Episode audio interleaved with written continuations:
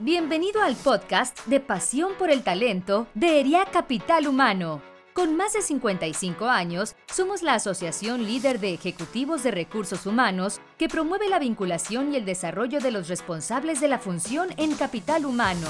En nuestro podcast podrás escuchar contenido de alto impacto y gran valor en temas como entendimiento de negocio, talento y cultura, sentido humano y tecnología. Bienvenidos, bienvenidos todos a un episodio más de nuestro podcast Pasión por el Talento de ERIA Capital Humano. Eh, mi nombre es Daniel del Río. Yo actualmente funco como HRVP de Operaciones y Proyectos en Green Paper y soy orgulloso integrante del Comité de Tecnología de ERIA Capital Humano. Hoy se encuentra con nosotros Ricardo Alarcón, eh, director del Clúster de Ingeniería Organizacional en Mondelez Internacional. Eh, por dar un poquito más de contexto y una semblanza breve de Ricardo, su perfil, su experiencia, eh, Ricardo cuenta con una ingeniería en electrónica, una especialidad en mercados financieros y también una maestría en administración. Ricardo cuenta además con amplia experiencia en ingeniería y gestión de proyectos y ha fungido dentro de diversos roles dentro de, de sus compañías, como es ingeniería de planta, manufactura, ingeniería regional dentro de sectores de telas y también cuidado del hogar, además de aperitivos y alimentos. Eh, Ricardo, muchísimas gracias por estar con nosotros el día de hoy. Bienvenido. muchísimas gracias a ti, Daniel. Encantado de conversar contigo, de llegar a este auditorio. Muchas gracias a ERIAC también. Excelente, Ricardo. Eh, antes de entrar ya un poquito en materia de lo que nos, nos vas a compartir el día de hoy, nos gustaría conocer un poquito más de ti, ¿no? Por ejemplo, eh, si tú pudieras conocer una figura, Ricardo, una figura histórica puede ser quien tú determines, quien tú decidas. Puede estar vivo, puede ya no estar con nosotros, puede ser un personaje ficticio, puede ser quien tú quieras. Esa persona eh, con quien tú pudieras tener una conversación, tomarte un café, tomarte una cerveza, tener una hora a solas con esta persona que te resulte interesante, ¿con quién tendrías tú este encuentro? ¿Quién se te ocurre? Ya, si pudiera hacer tal cosa, realmente me gustaría conversar con Mahatma Gandhi, eh, porque considero que una persona con una tremenda eh, inteligencia emocional, un, liderazgo inspirador, que logró la independencia de su país de manera pacífica, ¿no? A pesar de todas las cosas que le sucedieron, eh, incluso su esposa murió haciendo ayuno con él luego de 21 días, cuando estaban en arresto domiciliario, siempre mantuvo la compostura, ¿no? Y de manera positiva energizó, inspiró a todo un pueblo a protestar en paz y el resultado, pues, este, fue extraordinario porque lograron la independencia. Excelente. En ese mismo contexto, eh, Ricardo, tú estás con Mahatma Gandhi en esa reunión, en, esa, en ese café, una cerveza probablemente no sea lo más adecuado con él, quizá un té, y, Mahatma Gandhi te pudiera dar un único consejo que tuviera un impacto positivo en tu vida, ¿qué crees que te diría él? Eh, yo creo que por la cercanía con la gente que tuvo él, eh, creo que me diría lo mismo, ¿no? Lo importante en toda organización es la gente, es el activo más importante de la compañía. Esto se ha visto de pronto como un cliché, pero no es así, ¿no? Es la realidad y considero que ese sería el consejo que él me daría. Es correcto, ¿no? Realmente la gente, el talento, es lo que conforma cualquier organización, no importa el giro a cualquier cosa que nosotros nos dediquemos o el ecosistema en el que vivamos. Y entrando ya un poquito en materia, ligando este, pues este mundo del que tú vienes y en el que tú vives, incluso desde tu formación, que es el mundo de la tecnología, ¿vale? Eh, vamos a estar transitando en, en, estos dos temas, ¿no? tecnología, talento, gente, eh, porque justamente como parte del desarrollo de los líderes de recursos humanos, retomando el ADN de nuestro podcast de Pasión por el Talento, eh, pues hay que considerar algunas situaciones que son nucleares, ¿no? Que son pilares eh, y que debemos estar en, en constante aprendizaje. Entre ellos está el tema de la tecnología, el tema digital, las nuevas tendencias, eh, Cabe resaltar, aunque lo hemos escuchado hasta el cansancio, pues todo este, este mundo tan cambiante, esta vorágine, ¿no? En el cual una tecnología puede ser funcional el día de hoy, pero quizá en dos meses ya no. Eh, el día de hoy estamos hablando de inteligencia emocional, eh, de inteligencia artificial, de talento, de competencias, pero pues no sabemos dónde vamos a estar quizá en dos, tres meses, seis meses, un año. No sé si pudieras compartirnos eh, un poquito como, como, como tu visión, ¿no? De, insisto, de ese tema de tecnología, de su movimiento del cambio y cómo pudiera ser aplicada a este tema de talento, este tema de gente. Sí, definitivamente. Eh, muchas gracias por la pregunta bastante eh, buena. Eh, la manera como visiono yo lo que estaría pasando en los siguientes eh, años es que todo depende de cómo estamos manejando la data. ¿no? Ahorita mismo nos estamos adentrando en, en una revolución. ¿no? Esta es prácticamente la cuarta revolución industrial, que es la industria 4.0, en la cual la data va a fluir de tal manera que en cierto momento se va a convertir en información producto de la utilización de Big, Data, de inteligencia artificial, y que eso va a hacer que las, eh, las fábricas, las organizaciones puedan eh, predecir lo que va a pasar en el futuro, que puedan predecir fallas, que puedan predecir tendencias, etcétera, que al final eh, puedan llegar incluso a autorregularse. Entonces, yo veo el futuro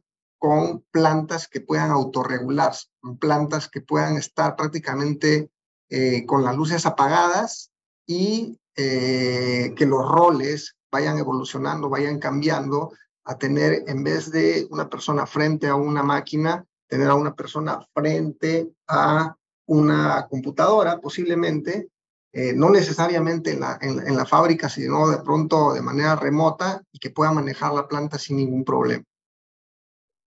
Correcto. Eh, tú actualmente estás eh, como director del clúster de ingeniería allí en Mondelez Internacional. coméntanos un poquito de este tema, ¿no? ¿Cómo, ¿Cómo se liga con el tema de gente, con el tema de talento. Eh, clúster incluso un término que surge desde la parte de ingeniería, ¿no? Entendido como, quizás si no me corriges, tú eres el experto, un grupo de, de servidores, un grupo de infraestructura que trabajan juntos de alguna manera para, para participar en una tarea, para distribuir, para gestionar cargas de trabajo, funciones. ¿Cómo se liga esa parte con el tema de gente? Sí, eh, primero que nada, el departamento de ingeniería eh, nace como resultado de un programa de inversión intensiva en la compañía, ¿no? Eh, la compañía está viviendo un momento muy bueno de crecimiento, ¿no? Este, nuestras marcas cada vez están llegando más a los, a los, a los consumidores, los consumidores están gustando de nuestros productos, ¿no? Y tenemos marcas icónicas eh, en, ese sentido. Entonces, producto de este programa de inversión intensivo, eh, implicaba pues acá en Monterrey construir una nueva planta, ¿no? Y después incluso construir más líneas eh, eh, de producción en esa nueva planta. Entonces, para asegurar la alta calidad de nuestros, de, nuestro, de nuestros procesos de fabricación y al mismo tiempo altas eficiencias, la compañía vio que necesitábamos crear un grupo de élite que pudiera llevar la implementación de este programa de crecimiento a través de proyectos de inversión. Este, este grupo de élite, Ricardo, eh, ¿qué características tiene? ¿no? Entiendo que es algo de reciente creación, que es algo que quizá no tiene tanto tiempo, y tuvieron que configurar justamente este grupo de personas, ¿no? Este grupo de élite. Eh, ¿Qué características eh, definen a este grupo de personas para que todo esto salga adelante? Sí, mira, definitivamente eh, hay unas características técnicas importantes de ingeniería, ¿no? Eh, que permitan, eh, a partir de una idea, aterrizar a esa idea y llevar a un alcance definido, ¿no? Eso como, como, primer punto, el poder de abstraer desde una idea para llegar a, un, a algo mucho más concreto que se traduzca en un alcance. Eh, segundo punto, que podamos utilizar tecnología de punta.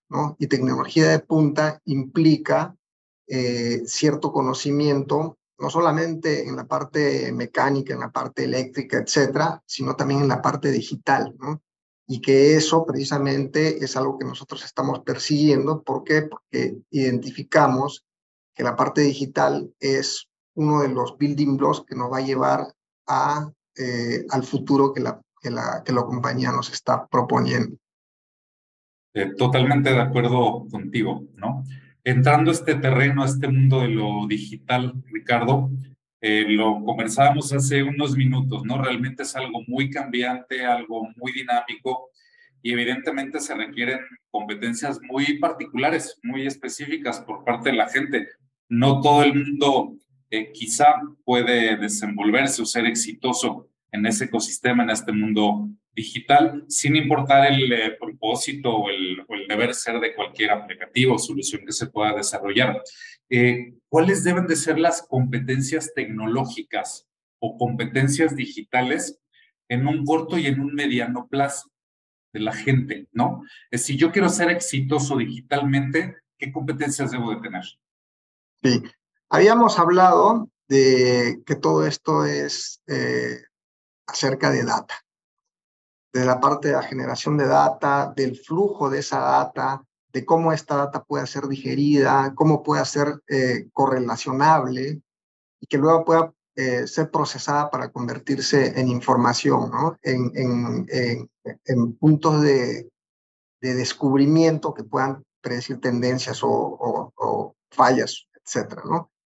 Eh, en ese sentido, las ah, nuevas competencias tienen que incluir este entendimiento.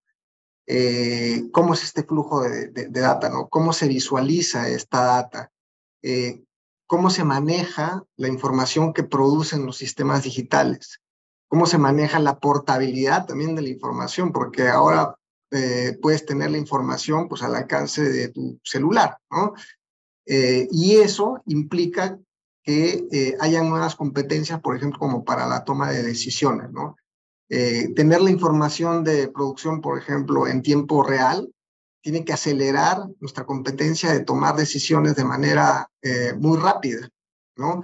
Si, por ejemplo, antes eh, teníamos la, la, información de inventario de manera semanal o mensual, ahora ya podemos tenerla de manera diaria, ¿no? Incluso podemos tenerla en turnos o incluso también en minutos. Entonces, ¿qué hacemos con esa información? yo creo que aquí el punto importante es eh, eh, en cuanto a competencias es que debemos ser capaces de tomar decisiones de manera muy rápida con base en información o data en tiempo real. Tomar decisiones con agilidad, ¿no? Y evidentemente tomando en cuenta toda esta información, toda esta data, resultado de diferentes procesos. Eh, nosotros como gente de recursos humanos, Ricardo, evidentemente también tenemos acceso a un montón de información, ¿no? De gente dentro de las organizaciones desde información personal, datos sociodemográficos, temas de nómina, temas de indicadores. Hay, hay mucha data también involucrada en nuestros procesos de recursos humanos. Eh, pero al mismo tiempo también eh, tenemos otro tipo de enfoque o también competencias quizá diferentes a los que pudieran tener los ingenieros o los líderes de, de departamentos, como es tu caso. Eh, y sí me interesaría conocer desde tu perspectiva cuáles deberían de ser estas competencias del personal, del equipo de recursos humanos, de los, de los líderes de RH, para ser también eficientes dentro de este mundo digital, dentro de este manejo de información, además de la agilidad, ¿no? Como lo comentas hace unos minutos, que es muy importante para la toma de decisiones. No, definitivamente. Yo creo que eh, recursos humanos tiene que seguir esta tendencia eh, digital, ¿no? Porque la data está en todas partes, ya lo, ya, lo mencionaste, prácticamente todo es digital. Si, por ejemplo, hablamos de atracción de talento, eh, la mayoría de los sistemas de atracción de talento ya son digitales, ¿no? Incluso las entrevistas son virtuales. Esta entrevista misma está siendo realizada de manera virtual, ¿no? Por otro lado, también ya hay sistemas eh, de inteligencia artificial que pueden pronosticar o pueden dar sugerencias de candidatos idóneos con base en descripciones de puesto, ¿no? Entonces, las nuevas competencias para recursos humanos tienen que abrazar los sistemas digitales, ¿no? Cómo se usan, qué información pueden obtener, dónde están los candidatos, qué cosa es lo que buscan, ¿no? Y creo que también sucede lo mismo eh, en la parte de retención de talento y en la parte de desarrollo del talento mismo. De acuerdo. Además de un manejo de información, déjame decirlo así, de manera profunda, de manera muy completa, con toda la data que se pueda generar, ¿qué otra recomendación le harías tú, Ricardo, al personal de recursos humanos ante este reto digital, en este entorno tan cambiante? Además de un excelente manejo de información. Eh, eh, creo que has mencionado una, una, una, palabra, una palabra clave. ¿no? En este mundo, eh, pues la, la, única constante es el cambio. ¿no? y por lo tanto, creo que el nombre del juego se transforma desde mi punto de vista en dos temas. Uno es capacitación permanente para abrazar los sistemas digitales, para abrazar los nuevos sistemas y el otro punto, creo que también es importante, es el, manejo del cambio, ¿no? Cómo abrazamos de una manera sólida y sin disrupciones los cambios constantes, ¿no? La manera de contratar, la manera de, de retener, la manera de desarrollar. Creo que eso, eh, esa parte de manejo del cambio se complementa muy bien con eh, el abrazar los nuevos sistemas digitales. Sin duda, sin duda, Ricardo, es algo que resulta trascendental en estos procesos de gestión del cambio, como puede ser la adopción, la adopción de nuevas tecnologías por parte de departamentos de recursos humanos, pero bueno, evidentemente aplica para cualquier área de cualquier eh, organización. Eh, entrando nuevamente en materia del área que tú estás liderando actualmente, de este clúster de ingeniería, eh, me gustaría preguntarte también eh, ¿Qué retos se enfrentan ustedes eh, comúnmente como equipo? Eh, ¿Cuáles son las oportunidades que, tienen actualmente? Que nos puedas compartir también un poquito más de qué se trata este tema del clúster este, o de ingeniería organizacional.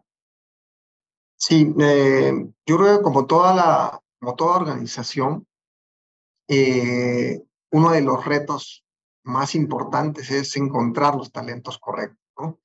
Eh, por un lado, eh, que, la academia, que las universidades produzcan talentos con nuevas habilidades eh, digitales, ¿no? 100% digitalizados, vamos a ponerlo de esa manera. Y por otro lado, el talento actual que pueda adaptarse a este mundo digital, ¿no? Lo que nosotros nos hemos dado cuenta es que eh, toda esta, todo este desarrollo tecnológico está yendo mucho más rápido, ¿no? O sea, ya las máquinas, los sistemas vienen con, con, con sistemas digitales, vienen con inteligencias artificiales, etcétera, etcétera. Sin embargo, eh, el talento a veces es difícil de, de encontrar, ya sea porque las, eh, la academia no está yendo a la misma velocidad yo veo que, por ejemplo, recién se están incluyendo algunos programas de, eh, por ejemplo, ingeniería de ciencias y datos que, que, vean este, este tema digital. Sin embargo, recién se están creando y la siguiente generación posiblemente salga dentro de dos o tres años. Entonces, en ese sentido, creo que vamos un poquito tarde, no estamos haciendo, eh, no estamos agarrando eh, la, tendencia y por lo tanto tenemos que tomar a las generaciones actuales para que puedan eh, manejar el, cambio hacia los sistemas digitales. Entonces, creo que el, tema aquí es encontrar los talentos correctos y en nuestro caso sí ha sido un poco complicado encontrar los mismos. Eh, y en ese mismo sentido, Ricardo, eh, nosotros aquí en Pasión por el Talento, en este podcast, la verdad es que tenemos audiencias pues, de todo tipo, ¿no? Gente ya quizá especializados en temas de recursos humanos, algunos lo pueden encontrar por tema de tecnología, pero también llegamos justamente a las nuevas generaciones o a estos nuevos talentos, ¿vale? Gente que quizá en este momento puede estarse planteando eh, qué carrera es la que voy a estudiar o si la estoy estudiando, si me, si me tengo que especializar en alguna, pues no sé, en alguna disciplina de tecnología, no lo sé, desde tu perspectiva, Ricardo, desde tu trayectoria y tu conocimiento, ¿qué recomendaciones le darías a estas nuevas generaciones, a estos nuevos talentos para ser eh, exitosos e involucrarse y generar carreras exitosas dentro del mundo digital? Sí, yo, eh, eh, yo podría recomendar pues, cinco puntos. ¿no? Una es definitivamente escoger la carrera eh, en la que ellos, las nuevas generaciones, se sientan cómodos consigo mismos.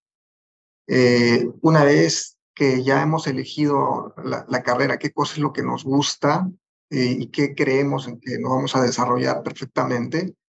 el segundo punto sería como creer en, uno mismo.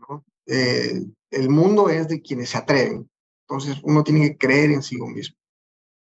Eh, el segundo punto para mí es eh, la actitud. La actitud para hacer las cosas, la actitud para aprender, para colaborar, para contribuir y todo hacerlo al 100%, ¿no? como tercer punto, considero, y eso es algo que ya lo he mencionado hace unos momentos, es la apertura al cambio. Hacer las cosas de manera diferente, pensar fuera de la caja, pensar disruptivamente y sobre todo pensar en grande. Y el cuarto punto es siempre tenemos que seguir capacitándonos, no, quedarnos en nuestra zona de, confort pensando que eh, lo que ya estudiamos pues va a ser suficiente para los retos que se, que se presenten en el futuro, ¿no?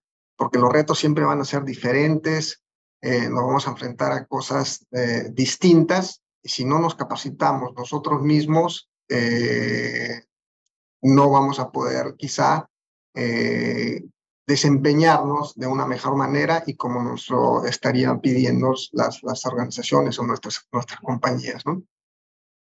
Que se arriesguen, que exploren, que piensen fuera de la casa, de la caja, perdón, y sobre todo que estén en un proceso de actualización constante, ¿no?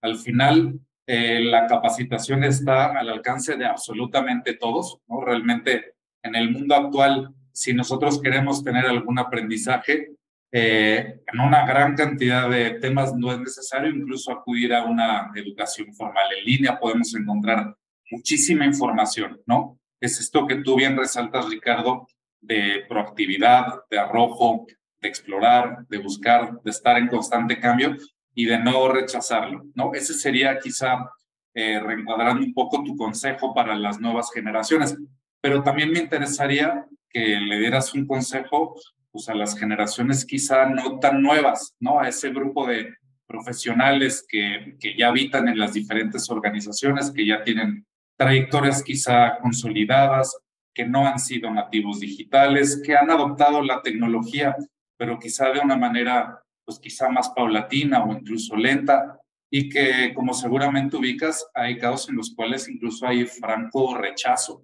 ¿no? a, la adopción de nuevas tecnologías.